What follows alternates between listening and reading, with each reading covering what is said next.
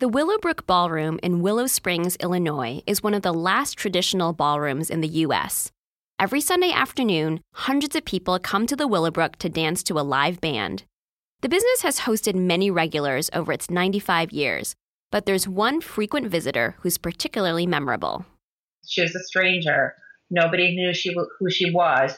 Nobody knew how she got there. You know, she hadn't been driven there. No one had seen her dropped off. She didn't have an escort people would dance with her, which is always described as very beautiful, um, but always very cold. Everybody wants to take her home. And the guy that, you know, she would let take her home always got, you know, the surprise of his life when she would disappear from the car. This mystery woman's name? Resurrection Mary, one of the Chicago area's most well known ghosts.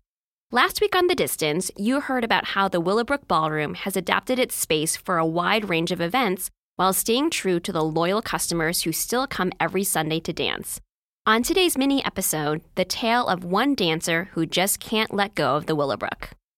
It's always the same story. That someone's driving along a dark road, usually about one or two o'clock in the morning. That's Ursula Bielski. She's the owner of Chicago Hauntings Ghost Tours, the author of several books about local supernatural folklore, and a longtime paranormal investigator.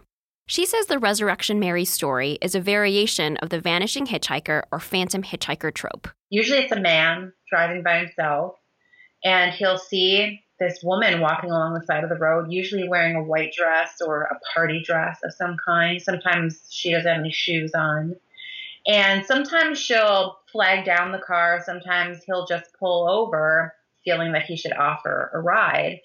She gets in the car. She doesn't say much. And on the way down the road, at some point, she either vanishes from the car or she says, stop here or stop now. And she'll throw up and open the car door and run away and vanish um, into thin air.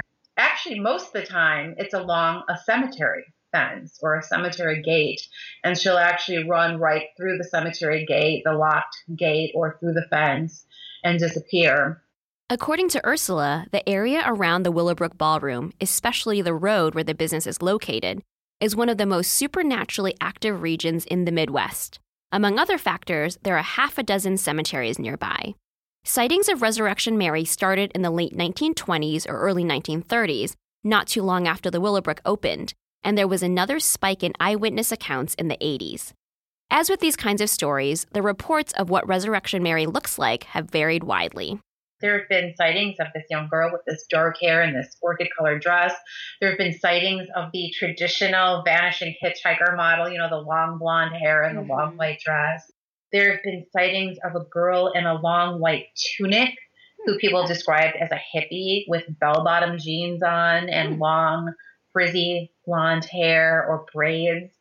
There have been sightings of a young girl, 12, 13, or 14 years old, wearing a, what people describe as a communion dress and a communion veil, uh, which we'll get to in a minute because that's another famous version of the story.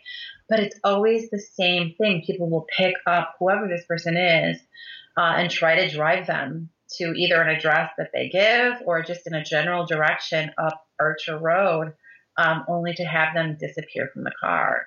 The young girl with the dark hair and orchid colored dress is believed to be a woman named Mary Bregovy, a Chicago factory worker in the 20s or 30s who was a regular at the Willowbrook and died in a car accident. After she was buried, a group of her friends were leaving the Willowbrook and saw her in the headlights of their car as they passed Resurrection Cemetery on Archer Avenue, just a few miles from the ballroom. The next week, it happened to another group of friends. And it continued to happen with greater frequency as the, the weeks and the months and the years went by. And there have been, God, it must be hundreds of people who have had this experience on Archer Road. And it wasn't, it's not only this experience, it grew to become experiencing so many different young women. Ursula has another candidate for Resurrection Mary.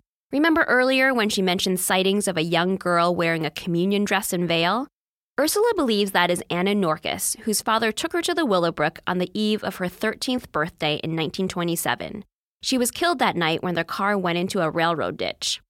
Ursula says half a dozen men have contacted her with stories describing a girl who's younger than Mary Bregovy and has different hair and clothing. One of the men, a truck driver, told Ursula the girl looked like a young Gwyneth Paltrow. They said they had gone through their lives telling people that Resurrection Mary was not a grown woman. She was a young girl.